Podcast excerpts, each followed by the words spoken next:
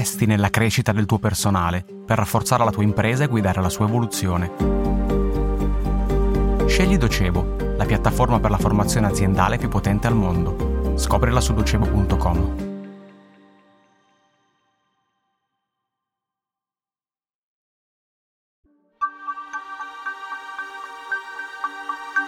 Al diciottesimo vertice del G20, tenutosi il 9 e il 10 settembre a New Delhi, il presidente cinese Xi Jinping non si è presentato e da Pechino sono volate accuse sulla presunta conduzione a senso unico da parte del paese che ospitava il summit. Secondo i cinesi, il premier Narendra Modi, con la complicità degli Stati Uniti, avrebbe dimostrato l'intenzione di tutelare i soli interessi dell'India e dell'alleato americano e di sabotare quelli della Cina. Accuse pesanti che si addensano come nubi sul vertice dei leader mondiali. Forse è il segnale che la fiducia riposta dalla Cina nello scenario economico e politico globale si sta incrinando. Di sicuro siamo a una distanza siderale dalle dichiarazioni fatte a Davos nell'ormai lontanissimo 2017 Sei anni fa, al celebre forum economico mondiale, la Repubblica Popolare era di un altro avviso e il presidente Xi Jinping svettava addirittura come l'alfiere di una nuova e radiosa epoca. Aveva infatti dichiarato la globalizzazione economica è la tendenza dei tempi. Malgrado in un fiume possano esserci correnti contrarie, nessuna può impedirgli di fluire verso il mare. Secondo Xi, il pianeta Terra era destinato a lasciarsi i conflitti alle spalle e imboccare il cammino di una crescita inedita e poderosa. La Cina si impegnava a essere il faro di questa nuova fase di sviluppo e cooperazione planetaria. I tempi si sa cambiano in fretta. I loro repentini mutamenti li abbiamo visti in questi ultimi anni di pandemia e guerra, fino all'affacciarsi di un'ulteriore crisi esplosa quest'estate il default del settore immobiliare cinese, un tracollo finanziario allarmante che potrebbe coinvolgere gli assetti dell'intera economia mondiale. Ben prima di questa ennesima crisi, però, gli equilibri della globalizzazione avevano già cominciato a scricchiolare. In principio era China America, una sorta di assetto magico che garantiva a entrambe le potenze di preservare la propria supremazia globale. Negli Stati Uniti la classe media stava scomparendo, erosa dal brutale arbitraggio sul costo del lavoro. In Cina c'era il problema opposto, una classe media da far emergere.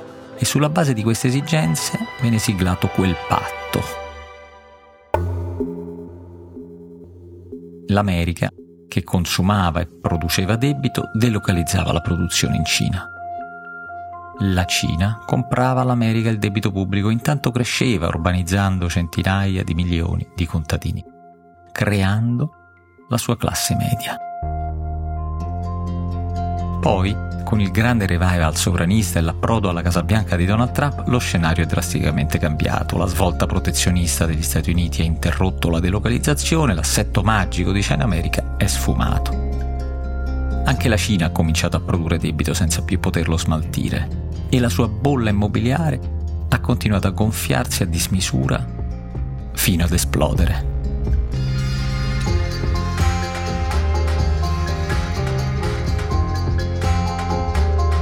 Sono Guido Brera e questo è Black Box, la scatola nera della finanza, un podcast prodotto da Cora Media e sponsorizzato da Docebo.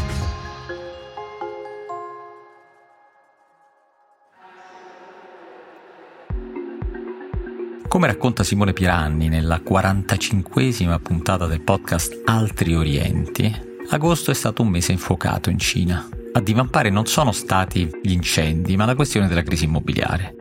Le avvisaglie c'erano già da tempo. Adesso però si è entrati nel vivo di una vera e propria emergenza economica e finanziaria.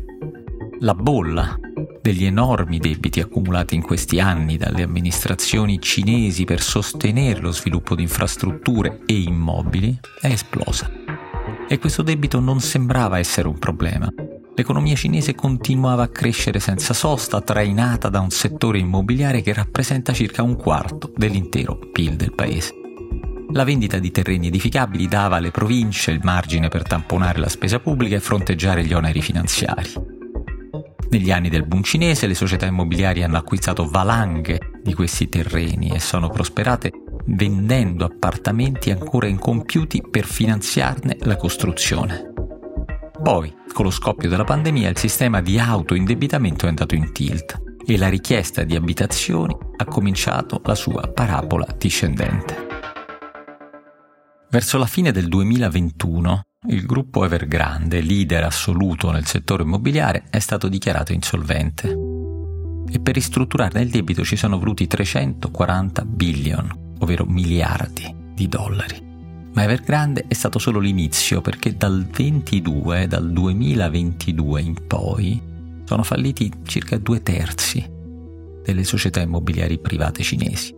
Evergrande è solo la punta di un immenso iceberg entrato in rotta di collisione con la potenza cinese. Sono cifre che destano preoccupazioni, a cui si aggiungono i dati sul calo demografico e sulla disoccupazione giovanile in vertiginoso aumento. È uno scenario a dir poco inedito per la Cina di oggi, che da faro della crescita mondiale sembra essersi rovesciata in malato dell'economia globale. D'improvviso le previsioni degli economisti sulla salute di Pechino assumono tinte pessimistiche. D'improvviso quello stesso modello cinese che sembrava essere il punto più avanzato dello sviluppo sta mostrando le sue fragilità. Se così fosse, sarebbero fragilità che possono minare gli equilibri del resto del mondo. Se così fosse si tratterebbe di una crisi che riguarda anche noi. Ma per avere la giusta panoramica è necessario allargare il campo e poi restringerlo, focalizzare l'attenzione su alcuni dettagli e sulle relative interpretazioni. Dominato da investimenti statali, il 70% contro il 30% degli Stati Uniti, il prodotto interno lordo cinese ha eguagliato quello dell'America.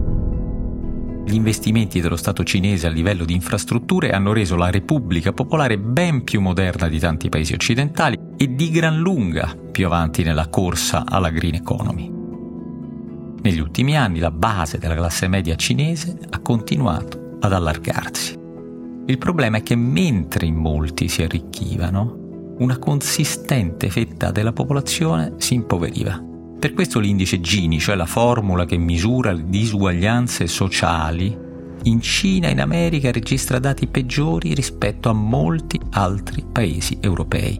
Opposti nei modelli economici e di governance, ma ormai equivalenti nell'essere le due maggiori potenze del pianeta, Cina e Stati Uniti condividono anche il paradosso di alimentare enormi disuguaglianze rispetto al loro avanzatissimo sviluppo industriale e tecnologico. Senza dubbio l'ordinamento politico ed economico cinese ha sempre avuto le sembianze di una chimera e ha dimostrato come in realtà capitalismo e regime autoritario nella formula del capitalismo di Stato possano sposarsi e riuscire a funzionare assai bene. Tuttavia, con la crisi della globalizzazione qualcosa si è inceppato. Su questo tema e sull'attuale crisi cinese le posizioni si dividono. Gli economisti keynesiani hanno pochi dubbi. Contestano lo Stato cinese uno squilibrio fatale tra gli ingenti investimenti e una domanda interna divenuta a dir poco insufficiente. I salari sono troppo bassi e l'economia risulta ingolfata da finanziamenti pubblici eccessivi e meno produttivi di quanto si poteva immaginare. Il risultato del crollo del settore immobiliare è dunque una crisi senza precedenti della domanda.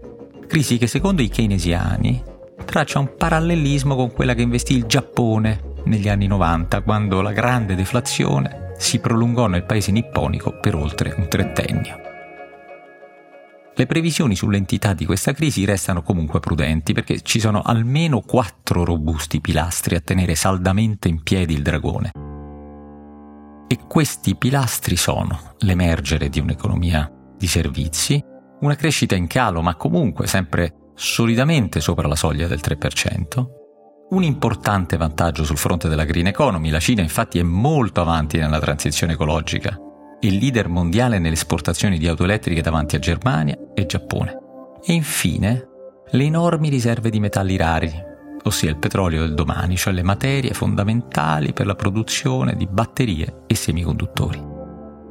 Questi pilastri, oltre a scongiurare il tracollo della Cina, secondo i keynesiani rendono fortemente interdipendenti le strategie di Pechino e quelle di Washington, ossia avvalorano il cambio di passo nel sostegno pubblico all'economia americana scelto dall'amministrazione Biden. Lo dimostrano l'Inflation Reduction Act, il Build Back Better e il CHIPS Act, tutte manovre volte a stimolare gli investimenti sulle infrastrutture, sulle energie rinnovabili e a restare soprattutto competitivi nella produzione dei microprocessori. Se i keynesiani vedono nella nuova politica industriale americana la giusta replica alle strategie di Pechino, giusta e quasi necessaria, di altro avviso sono gli economisti di impostazione liberista, che nell'attuale crisi cinese scorgono l'occasione per riaffermare la supremazia del modello liberale. Questa posizione è ben riassunta in un articolo dell'economista Adam Posen su Foreign Affairs. L'articolo si intitola La fine del miracolo economico cinese, come i guai di Pechino potrebbero essere un'opportunità per Washington.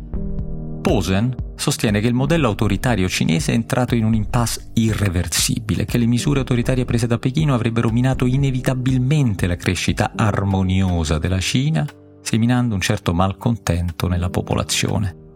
Questo malcontento, secondo Posen, potrebbe tradursi in una grande occasione per Washington, cioè nell'opportunità di accogliere in America i migliori cervelli della Repubblica Popolare, decretando così e una volta per tutte la superiorità del modello liberale. Ma forse è proprio questo il problema, l'incapacità dell'Occidente di sottrarsi a paradigmi superati e di saper reinterpretare i propri strumenti conoscitivi calandoli nello spirito di un tempo nuovo. Oltre vent'anni fa ci aveva provato l'economista e sociologo italiano Giovanni Arrighi nel suo libro Adam Smith a Pechino, pubblicato nel 2008, sosteneva che la Cina avrebbe rappresentato un'alternativa all'economia propriamente capitalistica, aprendo la strada a una maggiore eguaglianza tra i paesi del mondo. Quell'uguaglianza non è stata ancora raggiunta e la stessa Cina vive oggi in una grande e pesante contraddizione e crisi interna. Tuttavia, siamo ormai entrati nel secolo della multipolarità secolo in cui l'egemonia del dollaro non è più scontata. Siamo ormai nel pieno di un'epoca in cui per risolvere crisi e affrontare emergenze è fondamentale dismettere vecchie prospettive e contemplare nuovi sguardi. E in questa necessaria rimodulazione del punto di vista, lo sguardo a Oriente, pur con tutte le sue contraddizioni, diventa imprescindibile. Black Box è un podcast di Cora News, prodotto da Cora Media e sponsorizzato da Docebo. Scritto da Guido Brera con i Diavoli, la cura editoriale di Francesca Milano, la sigla e il sound design sono di Luca Micheli, la post-produzione e il montaggio sono di Luca Micheli e Mattia Liciotti. L'editing audio è di Emanuele Moscatelli. Il producer è Alex Peverengo.